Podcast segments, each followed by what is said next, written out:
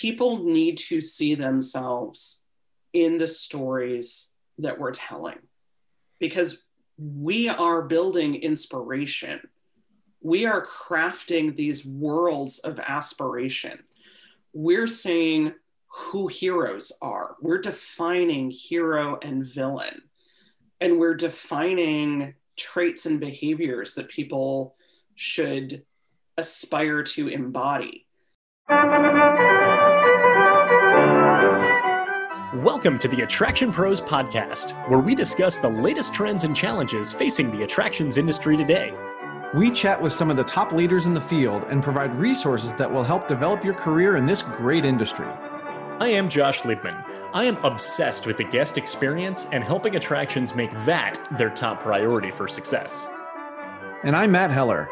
I am passionate about organizational effectiveness, leadership development, and employee engagement. Now sit upright, hold on tight, and get ready for the Attraction Pros Podcast. Hey, Josh, how are you? Hey, Matt, I'm doing really well, but I got to know, how are you?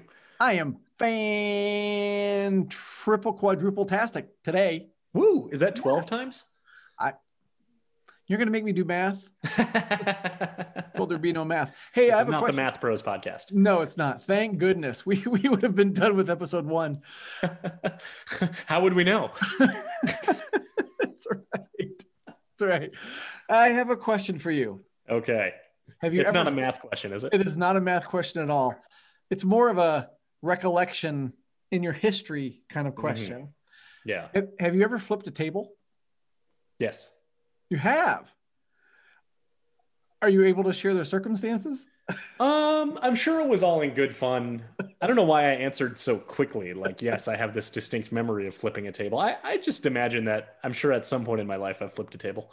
You have. Well, our guest has, or whether it's literally flipping a table or figuratively flipping tables, Cynthia Sharp is someone who is not afraid to get in and get her her feet dirty, get her hands dirty, and flip some tables and and uh, tackle some tough subjects.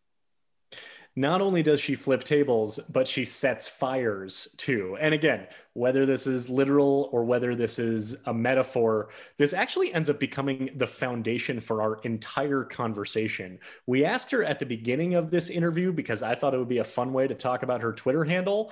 And it really ended up taking us down a path that I believe makes this one of the most important episodes we have ever released of the Attraction Pros podcast. And why is that? Well, we are going to talk uh, uh, substantially on the topic of diversity and inclusion, particularly within the attractions, within the uh, themed entertainment industry, and really hear Cynthia's perspective on really the, the state of the industry right now, as well as what needs to be done moving forward to promote more inclusion, more equity access for uh, really for everyone to make sure that everyone feels welcome when they are visiting a theme park, a museum, any type of attraction um, that that well that would listen to this podcast. And I have to say, I think I left this interview with more questions than answers still. And um, uh, my hope is that the people that listen to this, that it inspires some questions in them as well. And as you get into the the interview, you'll hear why. But um, I just think there's a lot of questions that we need to be asking ourselves and asking our colleagues in order to, like you said, make sure that we're as diverse and as, as inclusive as possible. Yeah, th- this is an incredibly eye opening interview and, and, conversation. I also walked away very inspired with a lot of questions that I'll be regularly asking myself from this point forward. Excellent. Well, one question we don't have to ask is who's coming up? We know it's Cynthia Sharp. Here she comes. Cynthia, Ho, welcome to the Attraction Pros podcast. We are so excited to chat with you here today. How are you? I'm great. Thanks so much for having me on. This is going to be awesome fun. It will be awesome fun. So, first, let's uh, uh, just start here to uh, if you could tell us a little bit about your role with ThinkWell and what you do. Sure. So, I'm with ThinkWell Group, I'm affiliated with the LA studio. I have been with ThinkWell for 16 and a half years at this point. Uh, and I am principal cultural attractions and research, which is a giant umbrella title in a way. I wear a couple of different hats at Thinkwell. I am essentially an executive creative director for a number of our museum, zoo, aquarium, large scale cultural event clients. Um, but I also creative direct in theme parks and themed entertainment. And I also do business strategy uh, and work with our project development team a lot, corporate strategy uh, in terms of growth into new markets. I'm principal in the Thinkwell Health vertical as well. Uh, and I'm also the executive liaison for Thinkwell's Diversity and Inclusion Council. So you're not busy at all? No, really, really, it's a slacker role. well, Cynthia, I'm curious. Um, what were you doing before that that led you to Thinkwell and all these incredible opportunities? Um, so I will attempt to keep this short. The very short version is I used to live in Chicago and I was at the Museum of Science and Industry in Chicago. I was there for just shy of seven years. And I started out as an education manager for a temporary and traveling exhibit that they brought in, and then moved into exhibition development, which is essentially their equivalent of a creative director, uh, and project management, strategy and business planning on temporary and traveling exhibits. I was there uh, like I said, for just shy of seven years, had seven different roles. Um, it was a great way to learn the museum side of the business and all that goes into making uh, both traveling exhibitions and large scale permanent exhibitions. And then my partner got a tenure track job down here. They're a professor. Uh, and so we moved to Kansas. I freelanced for a year and a half, and then Thinkwell was my, one of my largest clients, and I joined the company as a member of the core team and I've been with them ever since. That's really cool. That's uh, uh, that's a cool story of of starting with MSI and developing there, and then really basically kind of branching out on your own to an extent uh, for that period of time, and then being able to uh, land with Thinkwell and being able to uh, um, kind of go down that down that path. Um, as we're talking about your bio and your intro here, uh, we really can't avoid talking about your Twitter handle. So tell us, what does it mean, Cynthia Sharp, flipper of tables, setter of fires? Um, I kind of haven't met a hard topic I'm not willing to really just go to the mat over. um, I have, I think, backing up a step, the museum world and its heavy, heavy mission focus starting out my museum career on the south side of Chicago was really illuminating. Um, and although museums are deeply, deeply, deeply problematic places, when you start your themed experience career in a space that's focused on how do we serve audiences who've been traditionally marginalized? How do we reach people who might not feel comfortable in our halls? What stories are we telling? Whose faces are we showing in our exhibits? It's a perspective that you bring with you the rest of your career. Um, and so I brought that into the broader umbrella of themed entertainment working at Thinkwell. Um, and I have been that loud, obnoxious person at IAAPA and TEA and you know Summit and SATE and uh, ASTC, the Association, of Science and Technology Centers, and AAM, the American Alliance of Museum Conferences, and other ones, going like, hey, our places, the places we're designing and building aren't equitable. They're not welcoming for everybody. Some of the stories we tell are exclusionary or even outright hurtful. We need to do better. And here are some ways that we can.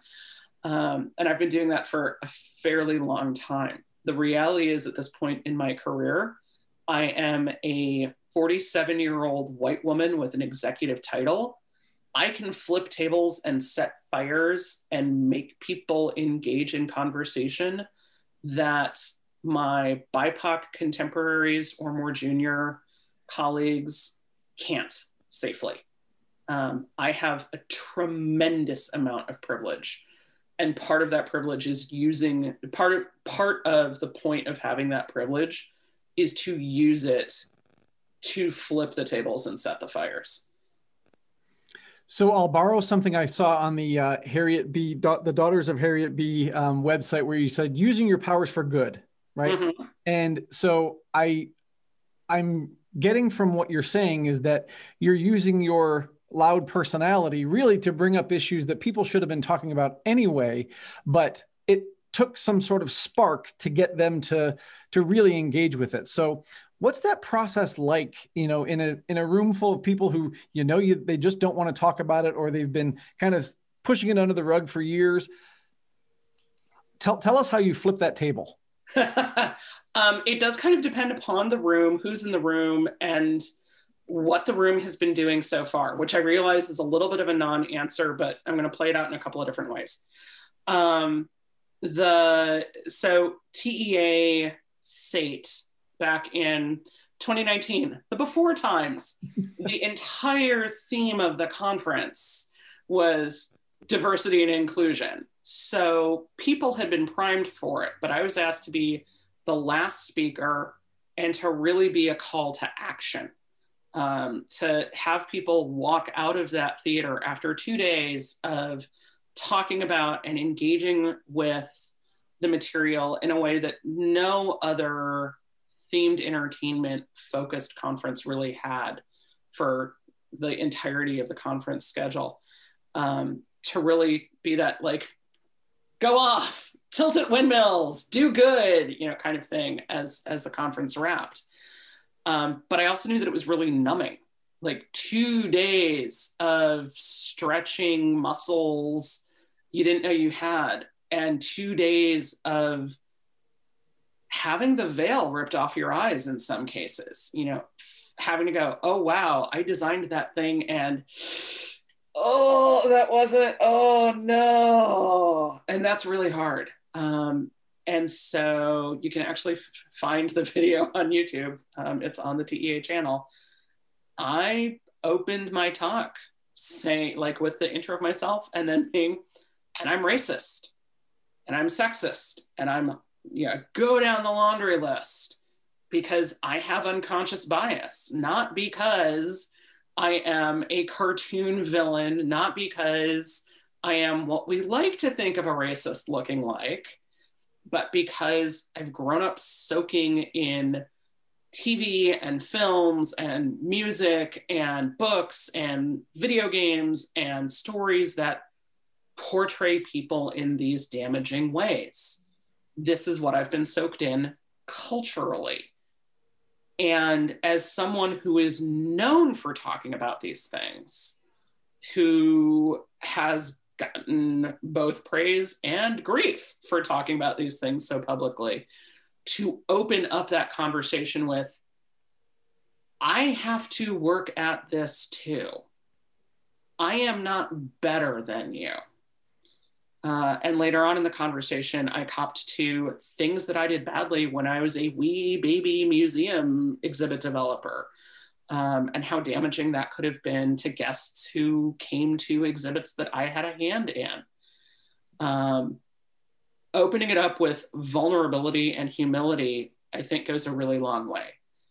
Um, particularly because nobody likes to think about their body of work that's you know, in our industry is often meant to instill or evoke joy or happiness or togetherness or those great family memories to think about like oh god i did something that hurt somebody. Nobody likes to really lean into and consider that.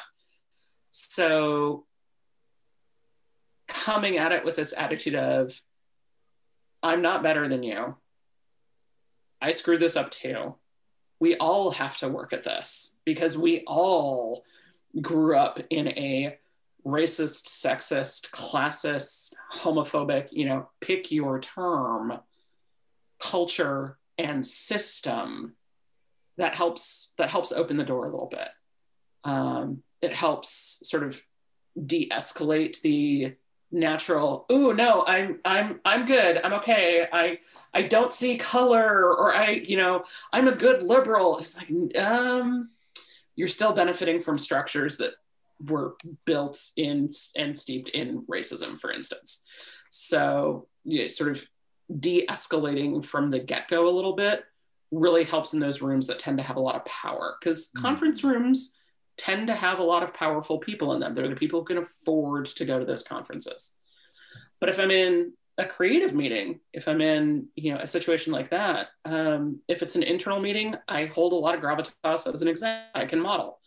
I can model in the moment. I can follow up with somebody and be like, okay, I know that this is reflexive for you, but I need you to stop saying ladies and gentlemen when you walk into the room or saying hey ladies when you walk into the room because not everybody who's in that room identifies as a woman. And they might not feel comfortable bringing it up with you directly because you are two notches above them on the ladder kind of thing. Mm-hmm.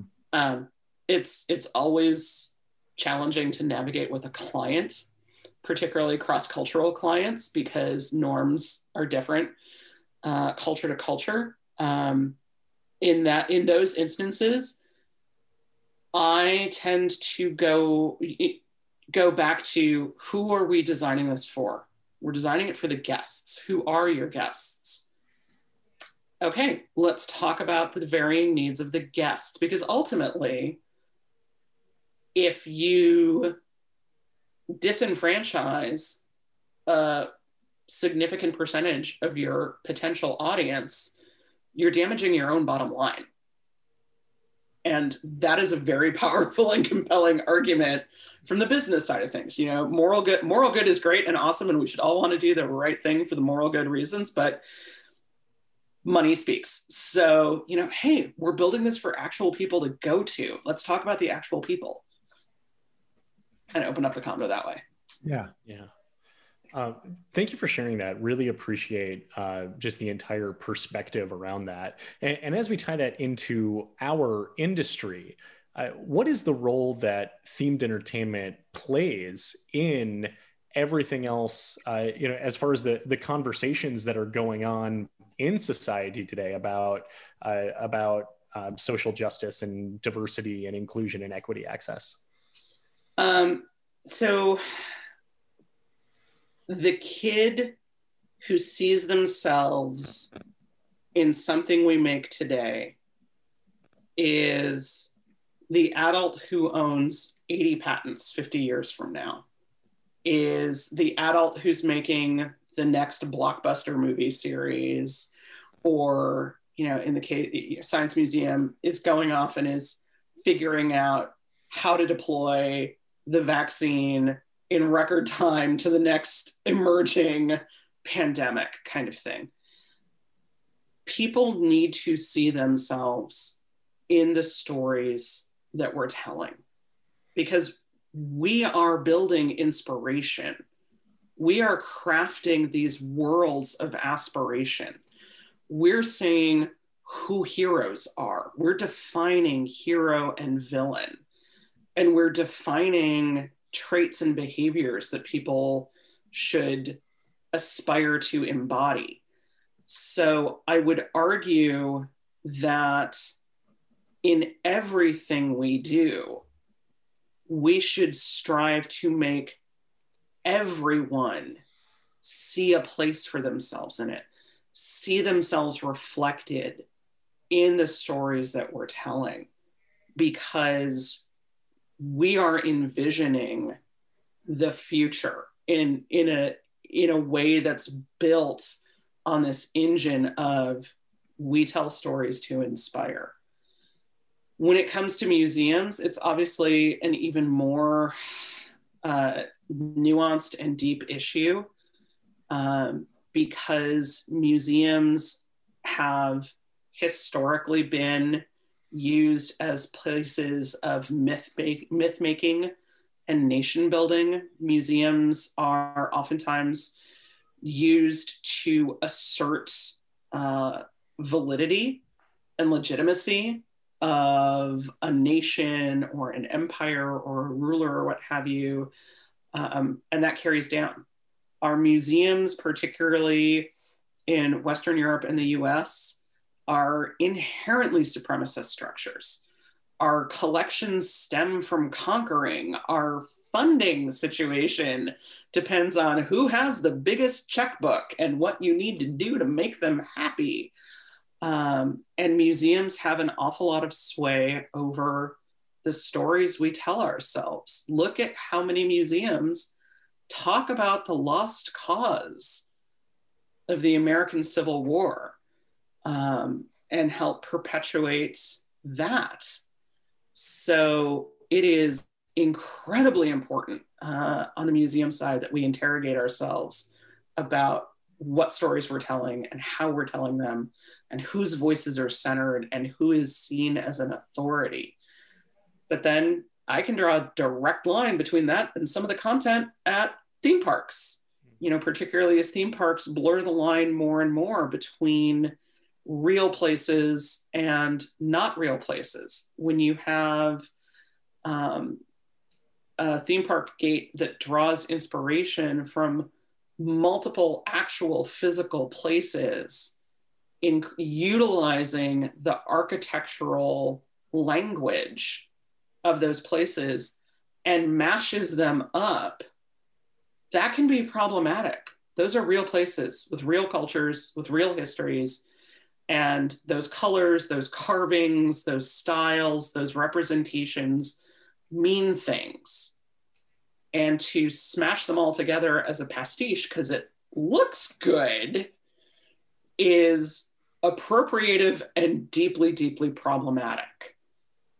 Um, and we've seen great examples of theme parks doing it really, really well, of being very intentional with their storytelling and with their design process. So they are respectful and they aren't appropriative. Um, but I don't think that you can separate um, the current issues around and the current awareness of DNI from what we do as an industry. I mean, pause for a moment and think about the horrifying upswing in violence against uh, AAPI individuals over the past several months. And now think about how many times you were in a theme park and you saw something that was othering or fetishizing of Asian people and Asian culture. I saw it all the time as a kid going to amusement parks and theme parks. Um, I saw it all the time when it came to representation of Mexican people or Native American and Indigenous people. Um, and that's a problem. That's a huge problem. And we need to be careful and not only not perpetuate that, but we need to examine what we've always taken for granted as being okay to do and included in our places and address it, redress it, take it out, do it better. So I'm curious, Cynthia, and, and thank you again for for sharing all of that. You know, this is not something that's going to be changed overnight, certainly mm-hmm. with the stories that we're telling, whether it's a museum or a theme park or a family entertainment center. So what are some of those things that people should be watching out for now, either as they are reimagining an attraction or a or a, um, a facility, or they're planning something new? I know you talked about making sure that you know everybody's represented in those stories. Um, I feel like that's easier said than done, but that may just be me having never tried to, to write a story like that. So, so, so help help me out on that. So it is it's it's challenging not because the act of it is hard but the mental transition the you're having to not go down the tropes and pathways that you're used to and comfortable with um, and you're having to think a little bit differently but the roi is immense um, particularly when it comes to not having to rip something out and redo it a couple years on down the road. Um, when it comes to disability access and inclusion, that's a huge issue. It is way easier to have specialists on that at the table from your very first creative meeting as opposed to like coming in at design review and being like, so that not so great. And then you have to do all of this uh, retrofitting and redlining, or God forbid, after opening. Yeah, no, better to have those folks at the table right at the beginning. Um, you have to approach the process from a place of openness. Who, and asking yourself, is everyone welcome here? How can everyone see themselves in this? And it helps to have a really inclusive team around the table. And I use the word inclusive, not diverse, because it's not enough to have people of varying backgrounds, identities around the table. Everybody has to be empowered. I can have a Benetton ad around the table, but if not everybody has a voice, if, if everybody is just there as these silent, yes, great, we had this diverse team and they said it was okay, no, then you have not you have not done the process right. It needs to be inclusive from the get-go. And if you do that, it actually comes along much more naturally. But you need to make sure everybody's empowered so that somebody can speak up and say, you know what, you are we've we've done this, but by making the villain look like, sound like, be dressed like, you know, what have you, that makes it sound like we're saying they're a insert name of identity group here. And that's offensive. So people have to be empowered to speak up and say, that's, can we do it this other way instead? So that we're not villainizing someone or excluding someone. So if you make that inclusive team from the get go, it helps tremendously. That's really interesting and and makes a whole lot of sense. Hearing it almost sounds like like a no brainer of yeah, you yeah, should yeah. And, and why didn't you before if you know if you if you made those errors. And you know I want to go back to something you you mentioned too as far as uh, representation of culture in themed entertainment. You did say there are many who are getting it right and doing really well, um, and then you also use the word fetishizing, kind of on the on the other side of the coin as well. What is and I've got to imagine that it's it, it can't be intentional. It just it just came across that way because they didn't have those people sitting at the table.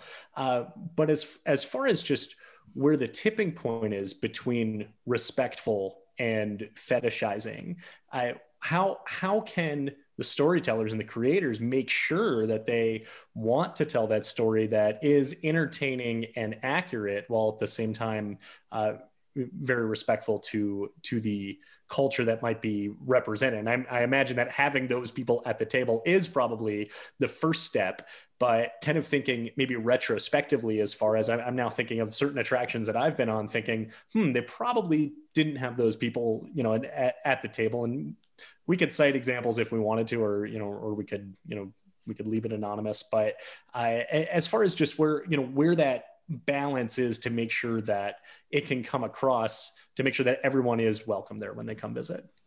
Um, so I jokingly have my own sort of shorthand of like, if this would have been an okay and accepted Halloween costume when I was an eight year old, but now is like, oh, that's a good sign that we're doing it wrong. That's a good sign that no.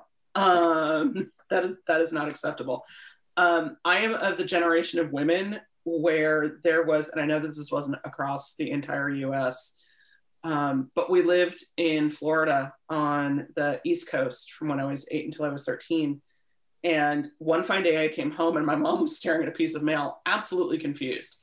Um, she had been raised north of Chicago, and my dad and I had been invited to participate in the and I apologize for the term, it's what it was called Indian Princesses, which apparently was this like total culturally appropriative put little white girls in phone Native American garb and have a quasi young girl debutante ball kind of insanity.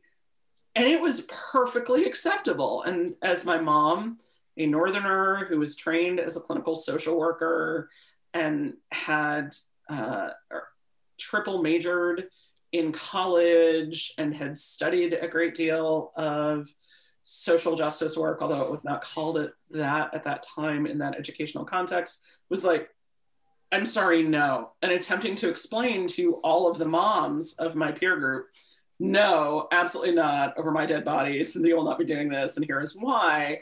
Got just like absolute blank looks and confusion. So, you know, the whole fetish- fetishization issue is one that has been around a long time. We continue to see it, particularly in relation to uh, Asian and Pacific Islander women. Um, having people around the table, hiring in SMEs, because you don't want, like, if you have one BIPOC person on your team, you don't want them to always have to be the Lorax who speaks for the trees. Take the time, spend the money, hire some subject matter experts. They're going to keep you from getting into all kinds of culturally appropriative hot water. Um, it is super worth having those folks around the table.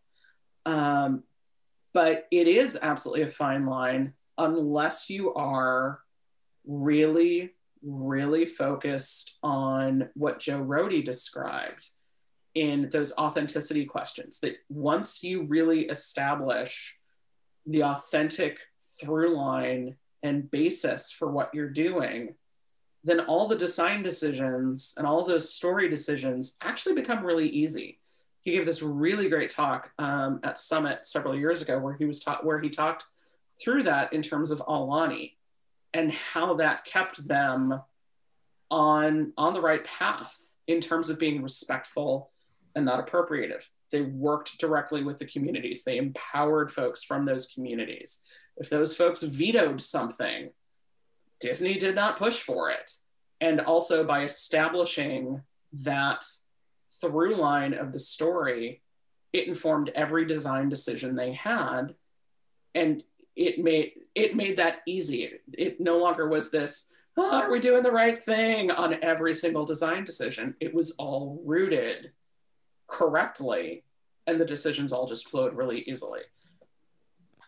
Yeah, it sounds like starting with the right mindset and the right people around the table is a really critical piece of that. And you know, your story from Florida has me thinking about when I was a kid and I was part of something called the Indian Guides.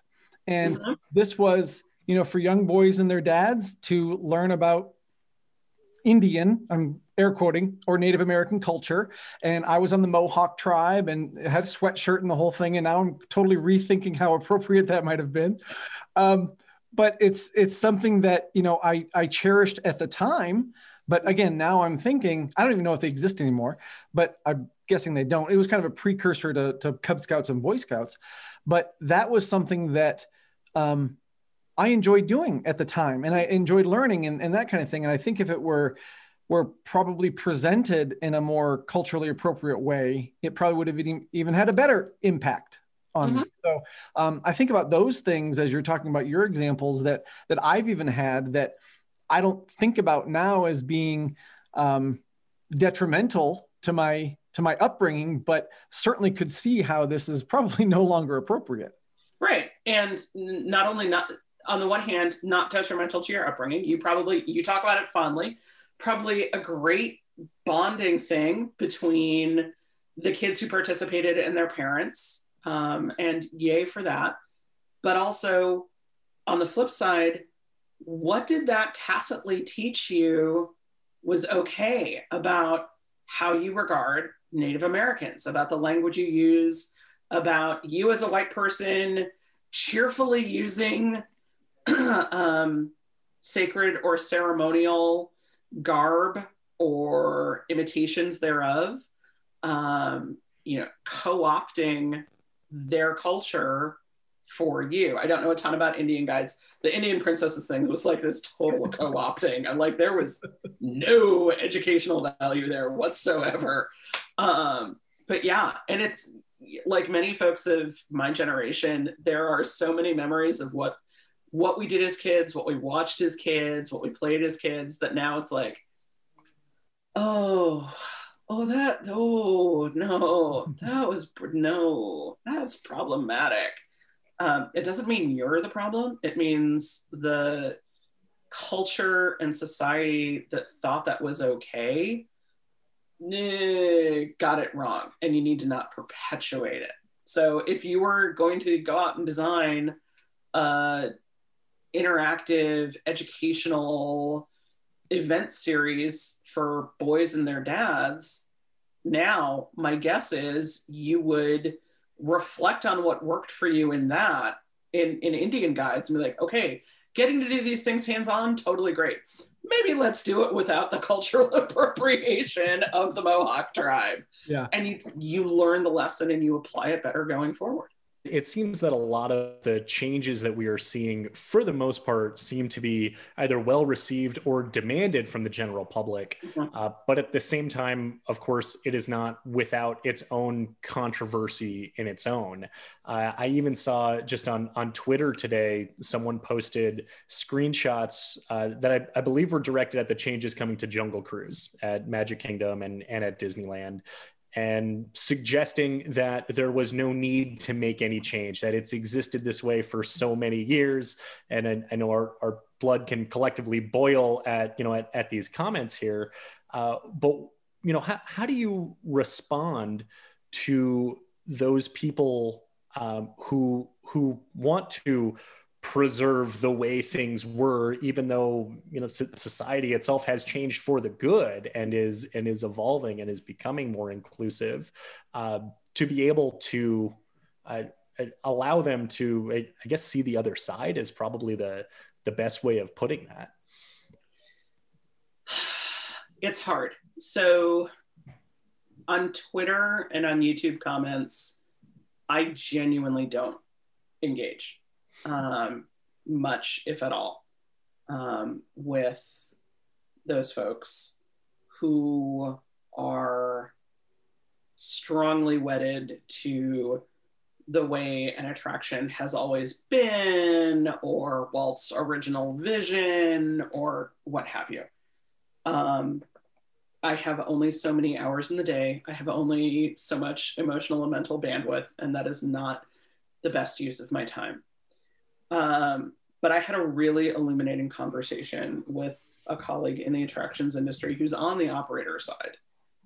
And we were talking about the rise, it, the context was we were talking about the rise of aggressive guests, um, of guests who are abusive and aggressive towards institution or venue staff whether it's because like at a museum they're presenting content that the guest doesn't agree with global warming the pandemic evolution what have you um, at a theme park because you know mandatory mask compliance or how dare you shut down this ride and take away the original and put in this new property or what have you.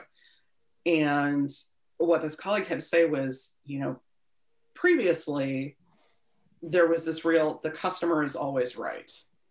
And you bend over to de-escalate a situation and make the customer happy. But the conversion that they had made in their head was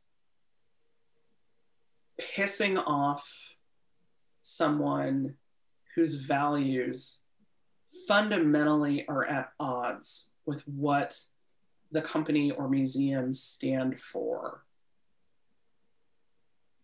was not worth harming the staff who had to deal with them or the other guests who would have to witness it and as a result feel unsafe, unwelcome, unwanted. That losing the one was no contest when it came to keeping the others. And while I wish in my heart of hearts that people would, that everyone would value the importance of not mocking or denigrating or othering other races or other cultures, not everybody's there yet. And I am not going to spend my time trying to argue with people on the internet that they should value people over an animatronic or a maquette. Yeah, I think just arguing over the internet is a bad idea anyway. It's a super bad idea anyway. on on just about any subject. Um, but I totally appreciate when you say you've only got so much energy, you've only got so much time, and quite frankly, it rarely changes their opinion, right? If anything, they they stick their heels in even deeper. Exactly, exactly. You know, I'm not going to have the the kind of deeply resonant person to person conversation on blast over Twitter that I am if somebody rocks up to me after a conference session and is like, I disagree with you on this thing really hard. Okay, let's let's go grab coffee. Meet me at the hotel bar. We're gonna dig into this. And I've had better than meet me in the parking lot, right? the teenagers are third degree black belts, so I might just start bringing them with me to these conferences to do that for me. But no, uh, um, yeah, it's it it's not going to end well on the internet. It's really not. Yeah. So, uh, Cynthia, I'm curious too. We we mentioned it very uh, very early on, but you were one of the founders of Harriet Bee's Daughters, and I'd love to uh, dig into that a little bit more. Exactly what that is, if people haven't heard of it, and what led you to founding that. So I co-founded Harriet Bee's Daughters, uh, harrietbeesdaughters.org, um, with Nicola Rossini several years ago, uh, back in very very early 2017. But we'd been talking about it uh, for quite some time beforehand, and it is an industry organization uh, dedicated to changing the face of themed entertainment one person at a time. We offer networking, we offer um, job opportunity board and coaching and assistance, getting ready for interviews, uh, helping people put together session proposals for conferences on any subject. It doesn't need to be session proposals on diversity, inclusion, equity, access, and social justice. Because guess what? There are folks who are not 45 year old white dudes in a blue blazer, white button down, dark rinse jeans, and suede loafers who are experts on any subject that we're talking about at these conferences. So we help folks with uh, session submissions and also uh, providing mentoring, both peer group mentoring and one on one mentoring, uh, with an eye towards making our industry more inclusive and more equitable. Um, our theory is that if we make our workplaces more equitable and more inclusive, our work products naturally naturally will be. And given how many billions of eyeballs see the stuff that we make every year, COVID year notwithstanding, um, moving, we have the opportunity to move the cultural needle tremendously. Uh, Pre COVID, there were 850 million visits to museums in the US alone per year. That is more than every major professional sporting event combined. Wow. Uh, you know, one approximately 1 billion people go to theme parks every year. So what we make is seen by tons of folks. So if we can do better, we're gonna we're gonna change the culture. Um, it started for a couple of reasons. Number one, we're we were also disparate and far flung. That conferences were like this period of frenzied, intense catching up, networking, comparing notes, that kind of thing.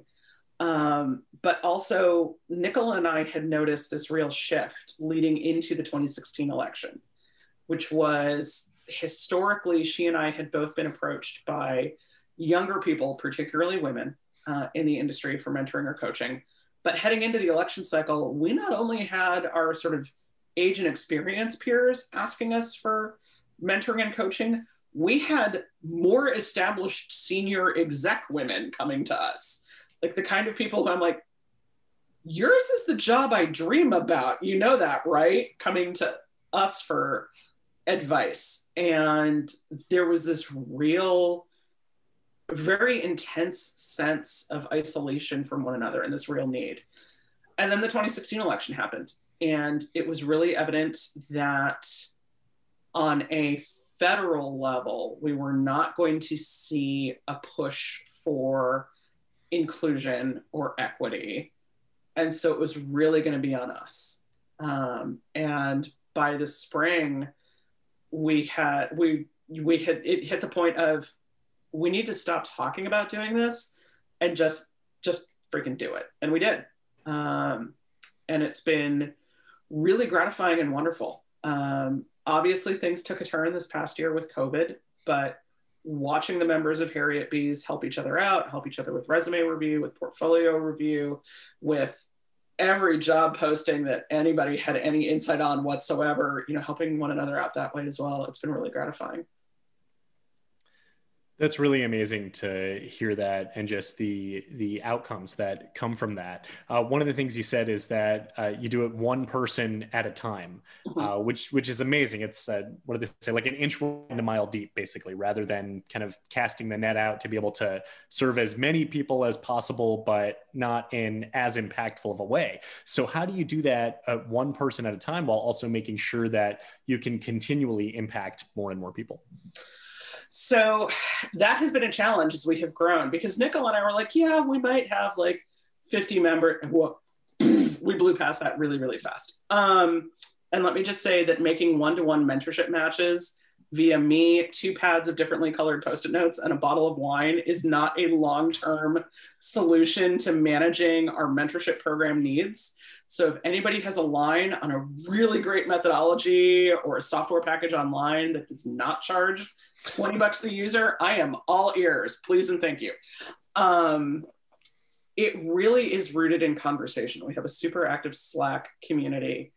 Um, and that allows people to lean in or out as much as they want to and need to. We have members who have been hyper, hyper, super active in the community, and then stuff gets real hard at work. They're like, I have to tap out, and it's okay. Other people are going to sort of ooze in and fill the space that you occupied until you can come back to the table. And that's totally fine. We all get it. Um, at the same time, leveraging the access that our members have, particularly some of our more senior members, to being on stages at these conferences, to getting white papers published, um, has been an avenue for getting more people involved um, to spreading the message wider than just the membership, um, but also helping to platform some of the more junior and mid career folks coming up behind us. Um, if you were at uh, the Trends and Innovations panel at IAAPA in, again, the before times, 2019, that was supposed to be Sean McCoy's and my swan song. Um, we were handing off to a new generation, and we had four folks on that stage who had not presented at IAAPA Museum and Science Center Day previously. Several of them were absolutely new to presenting at IAAPA entirely. Um, and the ability to pass the torch that way, to create space and then hold it for others, is a big part of what HBD is doing. Very cool. Very cool. Well, Cynthia, this has been an amazing conversation, and we're kind of getting close to the end here. Um, uh, but I have I have a quick question that we hadn't even planned. But what's your favorite book behind you? Oh gosh, what's on the shelf behind me? I have so many. Um, okay, that one's actually. Can I give you like three answers? Sure, sure. Okay. Why not?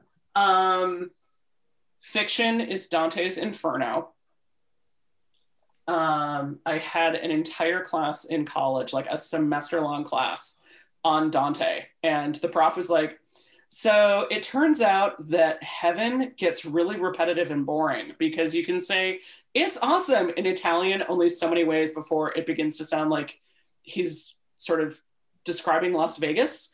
So we're going to spend 14 weeks on hell because that's way more fascinating. So Dante's Inferno um, Refuge by Terry Tempest Williams, which is this is going to sound like such a light, happy read. Um, she was at the Natural History Museum in Utah. Uh, she is a naturalist and a poet and writer, and her mom, like many other Mormon women, uh, developed cancer related to the nuclear testing um, that the US government did out in the Nevada uh, and Utah deserts. Um, and Refuge is the story of her mom's cancer returning and the um, incredible impact that a drought was having on all the migratory birds around Great Salt Lake and their journey as a family. It is hard and awful and revelatory, and it's a great book. But The Cooking Gene by Michael Twitty everybody needs to read The Cooking Gene by Michael Twitty because not only uh, is what he cooks delicious and will make you want to go into your kitchen and cook immediately, but it is an absolutely eye opening read if you're someone who designs stories to be told in public places, if you run places that tell stories. He is an African American, African American culinary historian.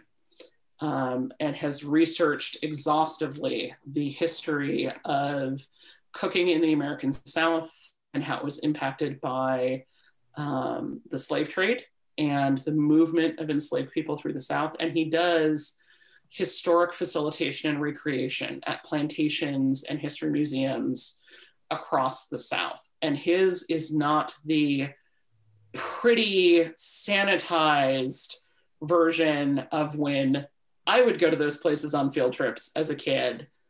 But it is the hard, unflinching reality of what life was like for enslaved people mm.